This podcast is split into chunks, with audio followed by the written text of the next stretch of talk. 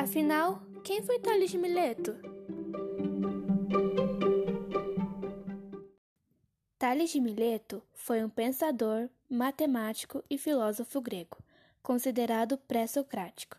Para muitos, ele é o pai da filosofia ocidental.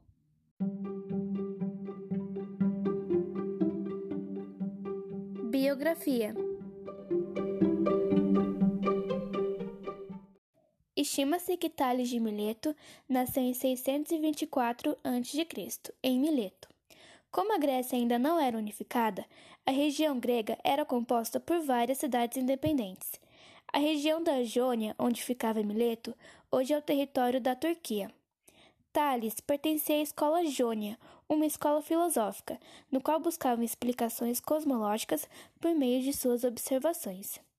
De tanto observar a natureza, a composição do universo e o mundo ao seu redor, o filósofo inquieto chegou a prever cheias do Nilo e época para colheita e plantações. Tales de Mileto era um comerciante bem-sucedido, o que lhe permitiu fazer diversas viagens e conhecer diversas culturas.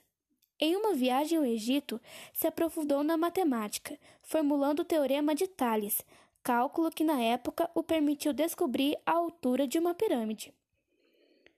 Tales de Mileto contribuiu também para a área da astronomia através de observações e chegou a prever o eclipse solar em 585 a.C.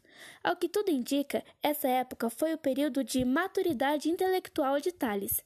Nessa mesma época, o filósofo formulou sua teoria cosmológica, dando origem ao que conhecemos hoje como filosofia.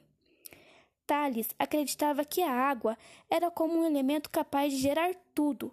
Não se sabe exatamente quando terminou a vida de Tales, mas sabe-se que ele viveu por muito tempo.